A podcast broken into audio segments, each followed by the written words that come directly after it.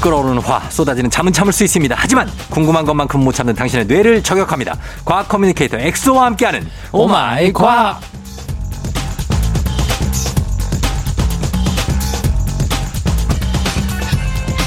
과학 상식부터 취업까지 싹 다 책임집니다. 과학 커뮤니케이터 과거 엑소 어서 오세요. 안녕하세요, 과커엑소입니다. 어, 지난주에 청취자 K81060497님이 2차 시험에서 생체 모방 문제가 나왔는데 오마이 과학에서 들은 게 생각나서 잘 풀었다. 아, 면접 보러 간다. 이게 무슨 얘기예요? 뭐 그런 거 아닐까요? 생체 모방이 뭐였죠? 생체 모방의 과학이라 그래서 네. 뭐 그 지구상에 있는 특정 생명체의 그런 독특한 특징을 본따서 음. 비슷하게 만드는 거. 이분이 무슨 시험을 본 걸까요? 이게 어느 시험에 나와 요 이런 게? 요즘엔 일반 상식 이런 걸로 면접에 많이 나오지 않나요? 예. 아. 우리가 또 저희가 또 그 상어의 이제 비늘 이런 거나 네. 이런 것들이 생각보다 되게 울퉁불퉁한데 어. 그거를 본따서 수영복을 개발해서 세계 전신 신기록- 수영복. 어, 세계 신기록 깼다 그랬잖아요. 네. 그런 게 생체 모방의 과학이거든요. 아, 그렇구나. 그래서 이걸로 시험을 잘 푸셨다고 합니다. 어, 이분은 오마이 과학 엑소덕을 봤네요. 아, 많은 분들에게 이제 도움이 되면 네. 어, 하는 바람인데 어. 정작 저는 취업을 못 하고 있어가지고 아, 어디 취업을 준비하고 계세요, 지금? 아 뭐 저는 지금 이제 네. 연구를 하고 있어가지고 네. 이제 마무리 졸업을 하고 음. 뭐 취업을 할지 뭘 할지 아직도 고민 중이긴 합니다. 어, 어떤 거에 대해서 연구를 해요? 저는 네. 이제 장기 이식이라던가 어. 그리고 이제 줄기세포 많이 들어보셨잖아요. 네. 줄기세포가 굉장히 생체 유효 물질들을 많이 분비해요. 음. 그런 물질을 사람한테 이제 좀 유용하게 음. 뭐 피부 재생을 많이 돕게 한다던가 음. 뭐 그런 그런 쪽으로 연구를 하고 있습니다. 그런 거는 지금도 많이 나와 있지 않나요? 어 근데 좀 더 사실은 아직까지는 이런 부작용들이 많기 때문에 아, 그래요. 좀 더 그런 부작용들을 최소화할 수 있으면서 음. 되게 우리 몸에는 이룰 수 있는 물질들을 점점 이제 찾아가고 있는 거죠. 아, 그럼 영원히 피부가 늙지 않을 수 있어요. 영원히는 힘들 것 같고 그래도 좀 지연은 시킬 지연시킬 수 수 있죠. 있다. 어. 근데 최근에는 일본의 한 과학자가 이런 것도 발견했어요. 노벨상도 받았는데 어. 네. 역부나 줄기세포라 그래서 어. 특정 유전자를 집어넣으면은 네. 세포가 오히려 젊어지는 거예요. 아, 진짜. 네. 어. 그러니까 굳이 비유를 들면 할아버지가 뭔가를 먹었는데 네. 아기가 되는 거예요. 아, 그럼 너무 징그러울 것 같은데요. 그렇죠. 네. 근데 그런 걸 세포 수준에서 지금 구현을 했거든요. 어. 그래서 그런 것들이 좀만 더 이제 어 이제 현실화 된다면 우리는 10년만 젊어지고 싶은 거죠. 그렇죠. 할아버지가 아기가 되는 건 좀 너무하고. 근데 네, 그게 충분히 이제는 제가 봤을 때 가능할 것 같아요. 가능하다. 왜냐하면은 뭐 하버드 대학교든 어디든 네. 이런 세포를 노화를 멈추는 게 아니라 음. 뒤로 돌리는 약들이나 성분들이 지금 계속 하나둘씩 발견하고 있거든요. 어, 진짜요? 음. 어, 되게, 아무튼 기대해 보도록 하겠습니다. 네. 자, 오늘 세상의 모든 과학에 대한 궁금증을 풀어보는 시간입니다. 오늘 한 달에 한 번 찾아오는 시간이죠. 엑소의 신비한 동물 사전. 네. 예, 오늘 어떤 동물들이 나오게 될까요? 오늘은 어, 어좀그 밀림 특집, 밀림. 음, 밀림 음, 정글, 정글. 특집 예. 음, 해서 정글에서 좀 보이는 동물들 몇 가지를 가지고 왔는데 예. 어 사실은 많은 분들이 궁금해하실 것 같아 이거는 음.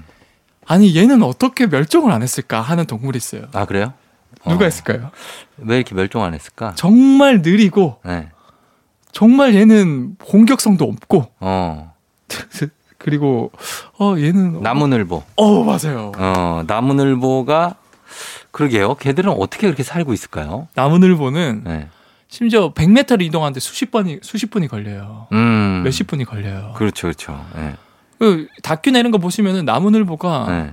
그 도로를 건너는데 못 건너가지고 막개그몇 어. 분에 몇, 몇 센치씩 가니까 근데 그러니까 그렇게 되는데 왜 사자나 네, 막 호랑 아 저 뭐지 그런 표범 네 표범 이런 애들을 빠른 애들이 와서 그냥 잡아먹으면 되잖아요. 그렇죠. 근데 어떻게 이렇게 살아 있죠? 그래서 그게 어떻게 살아남았을까? 네. 사실은 나무늘보 족보를 따져 보면은 거의 한 3천만 년을 살아남았거든요. 야. 그, 어 영장류 아니에요? 이 원숭이 쪽이죠. 원숭이는 아니고 네. 아, 저- 이게 따로 원숭이 이제 거 아니에요? 분류가 있어요. 어, 가깝긴 한데 아 가깝긴 한데 굳이 분류학상으로 비슷하게 어, 비슷한 녀석들이 개미알기 개미알기 또는 그 아르마딜로 오 아르마딜로. 어 그쪽 과예요. 오 형 어떻게 하셨어요? 아르마딜로 알죠 왜요? 아니 근데 개미알기랑 아르마딜로 어. 같은 과예요. 오, 저도 동물에 관심이 많으니까. 와. 아 그렇구나. 네.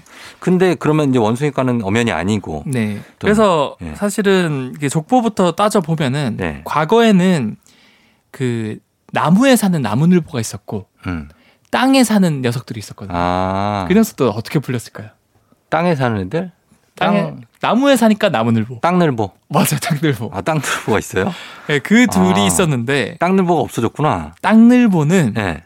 코끼리보다 더 컸어요. 아, 그래요? 한 6m 됐어요. 어우, 장난 아니네. 그래 잘 서로 이제 나무에 산 애들, 땅에 산 애들 잘 살다가 예. 약 1만 년 전쯤부터 예. 인간이라는 아주 무서운 종이 아, 인간이. 너무 퍼져버리니까 예. 그냥 살아요. 인간이 다 잡아먹었어요. 다 잡아먹- 원시인들이. 원시인들이 아, 진짜. 역시 인간이 다 멸종시킨다니까. 맞아요. 예. 그래서. 유일하게 인간이 가장 많은 동물을 멸종시키는 동물이었고 그런 것 같아요. 근, 그나마 이제 나무늘보 나무에 숨어 있으니까 살아남았는데 어. 과학자들 그럼 어떻게 얘네들이 예. 살아남았을까를 봤더니 음. 첫 번째로 네. 너무 느리니까 어. 천적이 눈앞에 있는데도 안 보, 그, 모르는 거예요. 모른다고요? 네. 나무늘보가? 네, 맞아요. 그 무슨 얘기예요? 왜 몰라요? 예를 들어, 제가 유- 그 영상에도 있어요. 네. 그 매라던가 이런 독수리가 예. 나무에 이렇게 앉았는데 어. 바로 옆에 나무늘보가 있는데도 모르는 거예요. 아, 너무 느려서? 너무 느려서. 아, 그럴 수 있겠다. 잘 아, 너무 못 찾고. 두 번째로, 느려서. 네. 그러니까 자기들 입장에서는 이렇게 느린 동물은 본 적이 없으니까 아예 감지를 못 하는 거예요. 음. 두 번째는 네. 얘네들이 소처럼 음. 그 위가 여러 개를 가지고 있거든요. 아, 그 소화력이 좋구나. 그 소화력이 이것저것 막 좋다기보다 먹을 수 있구나. 자기 몸무게의 3분의 1을 자기 몸에 축적할 수 있어요. 위에서. 아, 그래요. 어, 그러니까 뭐 굶어 죽을 위험이 어- 좀 적겠네요. 적다는 거죠. 음.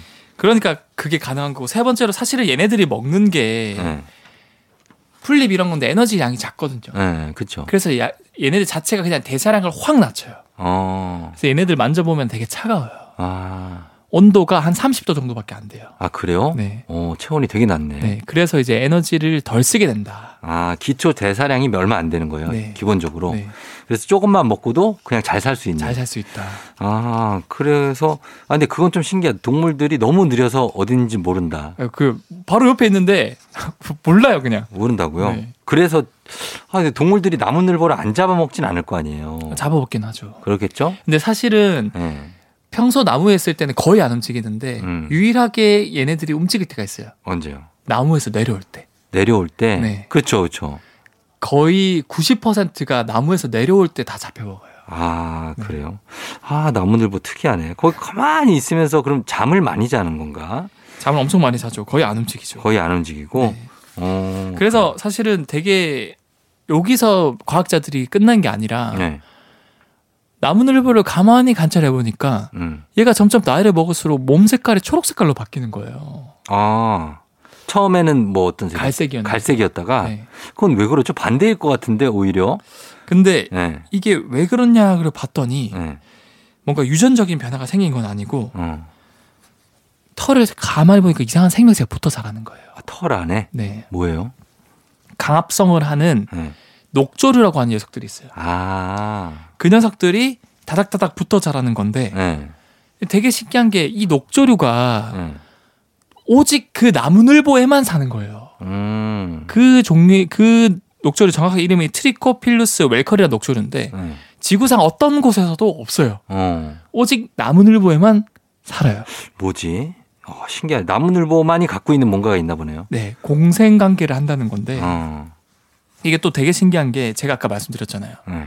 어릴 때는 갈색, 그러니까 이 녹조류가 없었어요. 음. 근데 어른일수록 이 녹조류가 생겨난다는 거예요. 음. 근데 지구상의 어떤 곳에도 이 녹조류는 없어요. 음. 그럼 어디서 왔을까요? 몸에서 낳았나 보네요. 어떻게? 새끼일 땐 없다가 네. 어, 어른이 되면서 생겼다면서요. 네네. 몸에서 뭐 먹은 음식 같은 게광뭐 안에서 세포 분열을 일으켜서 생긴 거 아니에요? 아 그건 안, 그 그건 절대로 불가능하고 그럼 어떻게 생겨요? 어릴 때 네. 엄마가 네. 새끼랑 계속 이렇게 안고 다니거든요. 어. 그럼 엄마 몸에 있는 녹조류가 아. 새끼한테 옮겨가는 거예요. 아, 그래요? 네. 음. 일종의 이제 시간장 같은 거죠.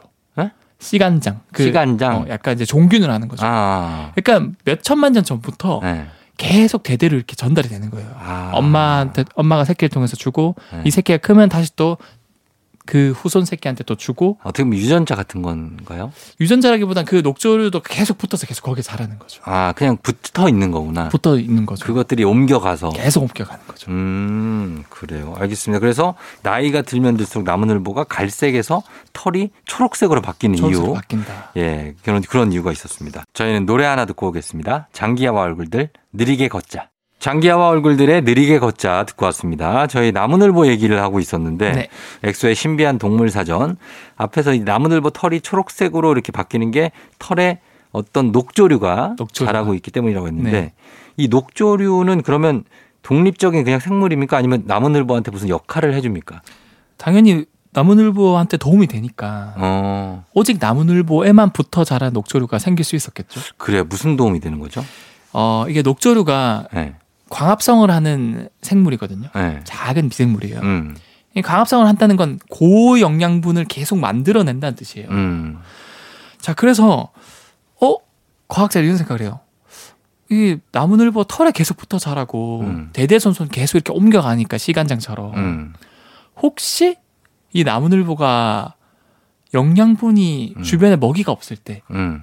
그걸 먹는 게 이렇게 아닐까. 먹는 거 아닐까? 어, 그럴 수도 있죠. 근데 알고 봤더니 진짜로 이 나무늘보가 주변에 잎이 없거나 먹이가 없으면 계속 자기 몸을 핥는 행동을 하는 거예요. 어, 그걸 먹는 거네. 아 이거구나. 네. 어.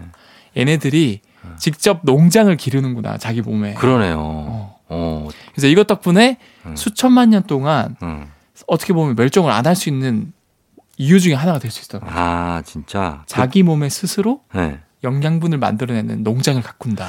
야, 그거 근데 막 이렇게 몸에서 뭐가 막 애벌레 같은 게 막 입고 그러면 좀, 좀 간지럽거나 좀 기분 나쁘지 않을까요? 어, 사람 입장에서 그럴 수 있는데 네.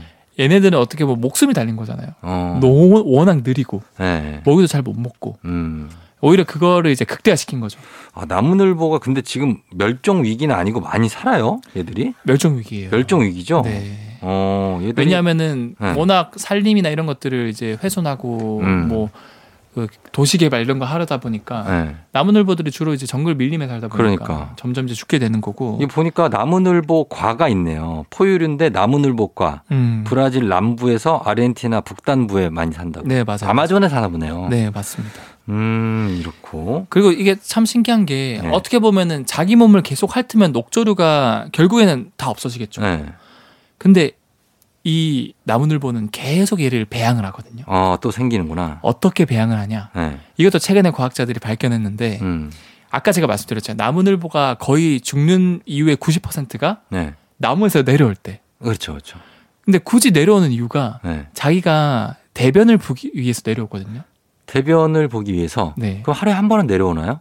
한 3, 4일에 한 번씩 내려오는데 아, 예. 근데 굳이 그냥 나무 위에서 그냥 왜 굳이 내려와서 천장한테 잡혀 먹힐까? 거의 90%가 내려와서 죽거든요. 음.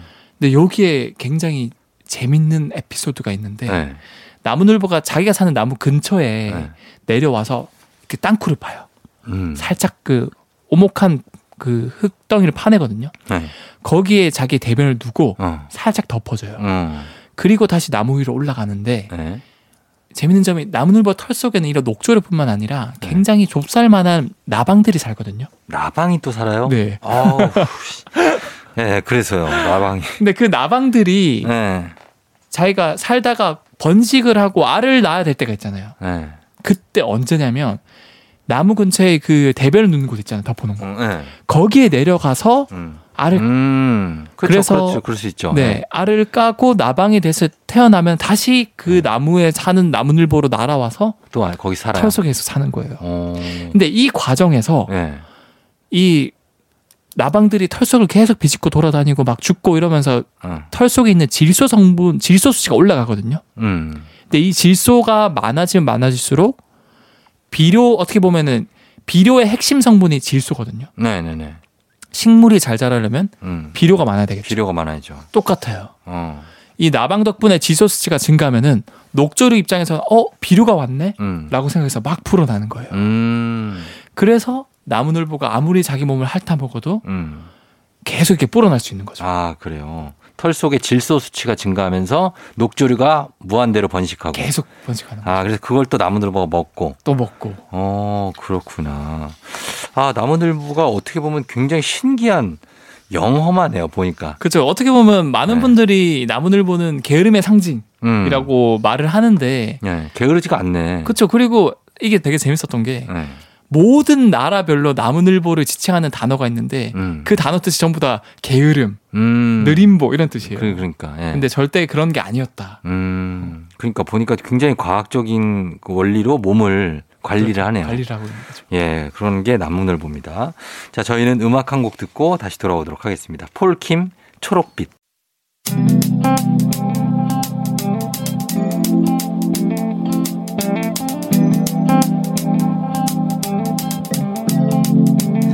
매일 아침 같은 길을 걷고 있나요 매일 같이 옆에 있음 좋을 텐데요 피곤하진 않나요 조금 덜어드릴게요 출근길에 오늘도 함께해요 조종의 FM 댕진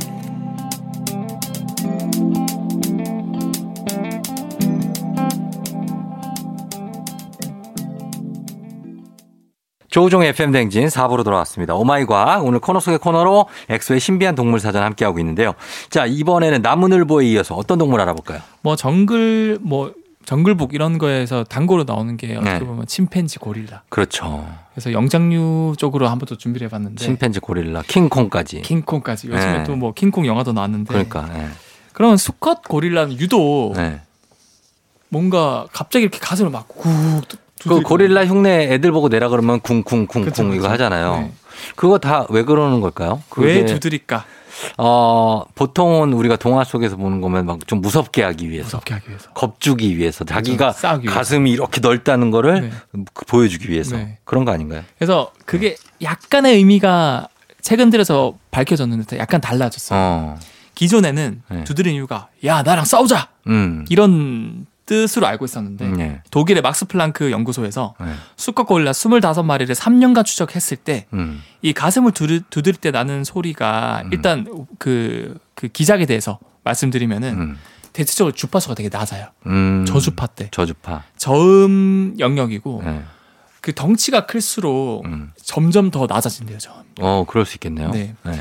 그래서 이걸 통해서 아, 상대방이 더 낮은 소리가 날수록 덩치가 크구나 아, 라는 걸 간접적으로 소리를 알 수 있거든요. 어, 거의 구- 두드리면 네. 그러네. 그러면은 이게 무슨 말이냐면은 네. 서로 가슴을 두드려 봐요, 수컷끼리. 음, 멀리서 있어도 이게 들리거든요. 음, 그러면은 야, 내 덩치는 이만해. 음. 넌 어느 정도야? 어, 이렇게 간접적으로 소리를 표현한다는 거죠. 어, 그러면은 상대도 소리를 내거든요. 네. 그럼 어, 내 덩치는 이 정도야. 내가 더 큰데? 내가 더 큰데 이런 걸 어. 서로 알 수 있거든요. 네. 그러면은 사실은 인간도 뭔가 격투기 이런 걸 하면은 네. 그 체급이 있거든요. 그렇죠. 한 단계만 낮아도 이게 잽이 안 돼요, 체급 차는. 어, 그런 것처럼 네. 고릴라도 이 체급을 가늠해서 음. 쿵쿵쿵 하면서 오, 나는 라이트급이야. 어. 근데 쿵쿵쿵 하면 오, 나는 헤비급인데? 네. 그러면 라이트급이 피해. 그럼 안 싸우지 말자. 네, 피하는 거예요. 어, 피하는구 도망가는구나. 그렇죠. 음. 이렇게 이제 굳이 이렇게 불필요한 싸움을 피할 수 있는 거고 네, 특히 고릴라 같은 경우는 몸무게도 거의 150에서 200kg이고 그렇죠. 성인 남성의 다섯 배의 힘을 가지고 있어요. 어, 싸우면 한 명은 무조건 거의 뭐 죽어요. 그 그래요. 네. 정도로 굉장히 큰 피해를 입을 수 있기 때문에 음. 사전에 이런 피해를 줄이고자 음. 이런 전략을 쓴 거죠. 아, 그렇게 해서 체급이 맞으면 싸우고 아, 비슷하면 싸워요. 비슷, 비슷하면 싸우고 싸우는데? 아니면은 그냥 갈게. 그죠? 어, 그냥 대화로 여기서 그냥 해결하자. 너 살아. 어, 난 이런 딴 데로 식으로 갈게. 하고. 이렇게. 아. 그리고 여기서 더 밝혀낸 게 음. 단순히 1대1로 싸우는 것뿐만 아니라 네. 군중 제어 효과도 있거든요. 어. 그러니까 막 무리들이 서로 부딪히는데 무리들이 싸우면은 더 많은 사상자가 나올 수 있잖아요. 그렇죠. 근데 거기서 이제 우두머리끼리 가슴을 두드려봐요. 아. 대통령 체급차가 많이 난다. 그러면 우리가 그럼 우리가 비하자. 어. 이런 식으로 하는 거죠. 아, 뭐 사람이랑 똑같네. 그래서 똑같죠. 네, 그렇게 한 명이 나와서 알겠습니다. 야, 이런 고릴라의 특징이 있었습니다. 그리고 또 하나 더 제가 준비한 게 있는데 어. 네, 보통 이제 고릴라 하면은 여러분들이 이렇게 주먹을 쥐고 이렇게 흉내 내서 가슴을 치잖아요. 네, 근데 연구를 해봤더니 네, 정확하게는 구석 구- 주먹을 쥐는 게 아니고 네. 이 컵 모양을 만든대요 얘네들이 아, 이렇게 컵 모양 네, 컵 모양을 좀 뚫려 있게. 네 뚫려 있게 네, 그리고 가슴을 치면 더 크게 저음 효과가 나온대요 어, 이 소리가 약간. 어, 그런가 보다. 네. 어, 공명이 좀 생기나 어, 보다. 공명이 좀 생겨서. 아, 그래요. 야, 이 자식들이 이거 머리를 많이 쓰네. 고릴라가 역시 똑똑해요, 그죠? 그래서 덩치가 작지만 예. 컵 모양을 만듦으로써 음. 더 낮은 음역대의 소리를 내므로써 어, 나는 사실 덩치가 더 크다. 그렇죠. 왜냐하면 거기는 밀림이기 때문에 안 보이거든요. 잘. 어, 그러니까 소리로만 표현을 해야 되기 때문에 이 소리가 1km 밖까지 들려요. 아, 진짜요? 그래서 어떻게든 내가 엄청 크게 들리는. 덩치가 작은 걸 피하기 위해서 좀 더 손을 오므려서 네. 음, 소리를 내는 전략을 쓰기도 한다. 저음이 더 멀리 가요? 더 멀리 가죠. 고음보다? 네. 아, 그렇구나. 그래서 어떻게 보면 호랑이나 코끼리도 초저주파 소리를 내거든요. 네. 그래서 굉장히 막 수킬로미터까지 막 음. 소리가 들려요. 아, 알겠습니다. 자, 저희는 음악 한 곡 듣고 와서 계속해서 동물 이야기 나눠봅니다. 최예근, 고릴라. 최예근의 고릴라 듣고 왔습니다. 자, 고릴라, 침팬치, 뭐 이런 유인원들이 사실 말은 못하지만 네. 워낙에 이제 거의 지능이 굉장히 사람 비슷하게 높은 지기도 그쵸. 하고 막 음. 그러니까 어, 바디랭귀지나 어떤 대화가 가능 수신호 같은 게 될 것 같은데 어떻습니까?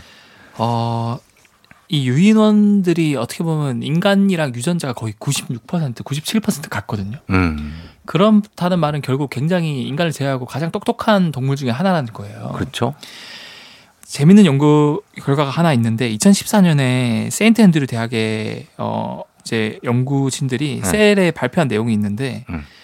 이 야사에 살고 있는 침팬지들이 뭔가 바디랭귀지를 쓰는데 음, 먹을 것을 요구할 때 뭔가 상대의 입을 이렇게 건드리거나 음, 또는 뭐 털 손질을 하고 싶을 때는 뭐 팔을 들어 올리거나 등을 보여준다던가 음, 이런 바디랭귀지를 사용을 하고 있어요. 어, 예, 그런데 음, 전혀 다른 지역에 살고 있는 침팬지가 아니라 예. 다른 종인 보노보 보노보, 보노보도 네.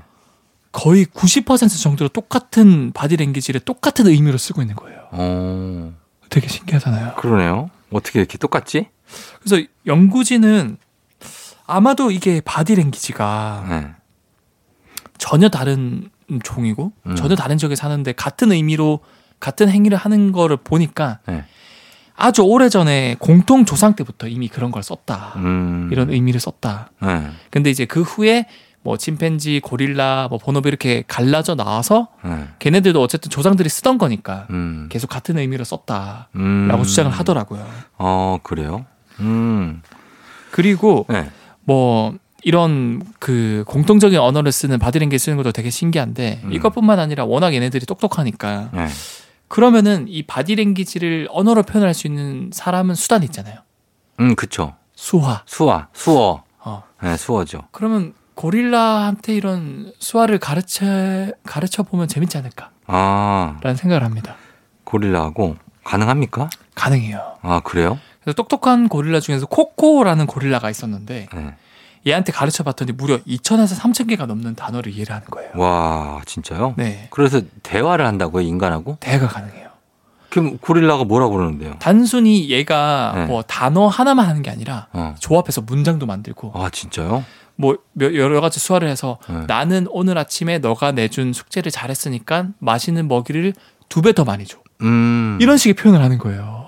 아, 그래요? 네. 음. 그래서 참 와, 되게 대단하다라는 생각까지 했고 그러네요. 얘네들 또 얼만큼 똑똑하냐면 네. 얘네들한테 이제 평 그 고양이 한 마리를 이제 소개시켜줬는데 네. 이 코코가 고양이를 잘 기르는 거예요. 음. 근데 너무 안타깝게도 고양이가 교통사고로 죽었어요. 음. 그러니까 죽자마자 이 죽음에 대한 사실을 알고 네. 수화를 표현하는 거예요. 아 진짜. 어, 어, 난 되게 지금 슬프다. 슬프다. 또는 뭐 이제 뭐 찡그리다. 어. 뭐 이런 걸 수화로 표현하는 거예요. 아 그래요. 이런 걸 보면서 아, 되게 진짜 그 깊이 있는 감정을 가지고 있는 동물이구나. 네. 라는 생각도 했고 이것뿐만 아니라 영화 배우 중에서 굉장히 유명한 로빈 윌리엄스라는 배우가 있었어요. 로빈 윌리엄스 알죠? 돌아가셨죠. 아 돌아가셨죠. 네. 네네. 그래서 그 배우가 사실은 이 코코랑도 굉장히 친했대요. 어, 굿윌 헌팅. 어, 그 뒤로 죽은 나중에- 시인의 네, 사회. 맞아요. 네, 로빈 윌리엄스. 어거스트 러시 거기서 아마 나온 걸로. 네, 알고 있는데. 맞아요. 근데. 그러니까 그분이 돌아가신 걸 알게 된 순간 코코가 음. 고개를 떨구고 눈물을 되게 많이 흘렸다 그러고. 아 진짜요. 네, 되게 슬픈 표현을 수화로 많이 표현을 했다고 하더라고요. 어. 그래서 이런 거 보면은 굉장히 네. 이 인간만큼 네. 고차원적인 생각을 하고 있구나. 아, 그럼 어떻게 이게 저 진화론의 힘을 좀 받는 겁니까? 진화론의 힘이요? 예. 아니 힘을 받는. 왜냐면 이렇게 이게 네. 유인원 유에서 인간이 어, 됐다는 게 진화론 아니에요? 아 이거는 굉장히 잘못된 네. 어 잘못 알고 계신 거예요. 아니에요? 사실은 뭐 원숭이에서 인간이 된 건 절대 아니고요. 절대 아니에요. 원숭이든 침팬지든 인간이든 공통 조상이 있었는데 음. 거기서 원숭이는 원숭이대로 독자적으로 뻗어 나온 거고 음. 침팬지도 침팬지대로 독자를 뻗어 나온 거고 어. 인간도 인간대로 독자적으로 뻗어 나온 거예요. 근데 거기서 호랑이가 뻗어나오진 않았을 거 아니에요. 그렇죠. 그러니까 그- 같은 뿔이 아니에요. 같은 뿌리죠. 인간만이 가지고 있는 독특한 유전자가 가지고 있거든요. 어. 그 유전자가 뭐냐면은 이 인간의 가장 똑똑함을 결정하는 되뇌 쪽 있잖아요. 네. 그 대뇌를 폭발적으로 막 증식시켜 주는데 도움을 하는 유전자가 있어요. 어. 그 유전자는 침팬지들은 안 가지고 있거든요. 아 그래요. 그래서 우연치 않게 공통 조상에서 그 돌연변이를 가진 조상이 인간으로 뻗어 나갈 수 있었고 음. 그걸 못 가진 애들은 대뇌가 발달을 못해서 음. 침팬지나 원숭이 쪽으로 간 거라고 주장을 하고 음. 실제로 원숭이를 임신시켜서 네. 거기에 사람 유전자 그 대뇌를 만드는 유전자를 집어넣어봤어요. 주입했어요. 네. 아. 어떻게 됩니까? 원숭이가 태어났는데 원숭이가 네. 이 수정 배아 상태에서 네. 인간만큼 뇌세포가 폭발적으로 증가하고 어. 주름도 많아지고 어. 그 과학자들이 너무 무서워진 거예요. 네. 얘가 태어나면 거의 인간처럼 영혼을 가지고 있겠다. 어 그렇지. 그래서 그냥 중절을 시켜버렸어요. 없애버렸어요. 네. 야 진짜. 그러니까 우리가 모르는 이런 과학의 현상들이 네. 있군요. 괴짜 과학자들도 충분히 나올 수 있고 네. 아, 참 이런 거 보면 되게 무서워. 유전자 하나 때문에 네. 이렇게 인간 같은 생명체가 나올 수도 있구나. 나는 이게 과학이 너무 발달하는 것도 좀 무섭다고 봐요. 맞아요. 그래서 그런 것들이 사실은 네. 너무 기술 과학이 발전의 속도가 음. 우리가 가지고 있는 인간의 그런 윤리 관념 아니면 뭐, 어. 법적인 그런 게 못 따라가는 못 경우가 따라가요. 많기 때문에 네. 그래서 이런 것도 좀 늦추자 하는 과학자 되게 많아요. 예, 맞아, 맞아. 저도 네. 동감합니다. 음. 예. 자, 아무튼 오늘은 예, 신비한 동물 사전, 예, 엑소와 함께 했는데, 나무늘보, 그리고 고릴라, 에 대해서 또 몰랐던 사실을 알게 됐습니다. 네. 자, 오늘도 검- 감사하고요, 엑소. 다음주에 만나요. 다음 주에 뵐게요. 예, 저희 음악 듣고 올게요. 시스타, 터치 마이 바디.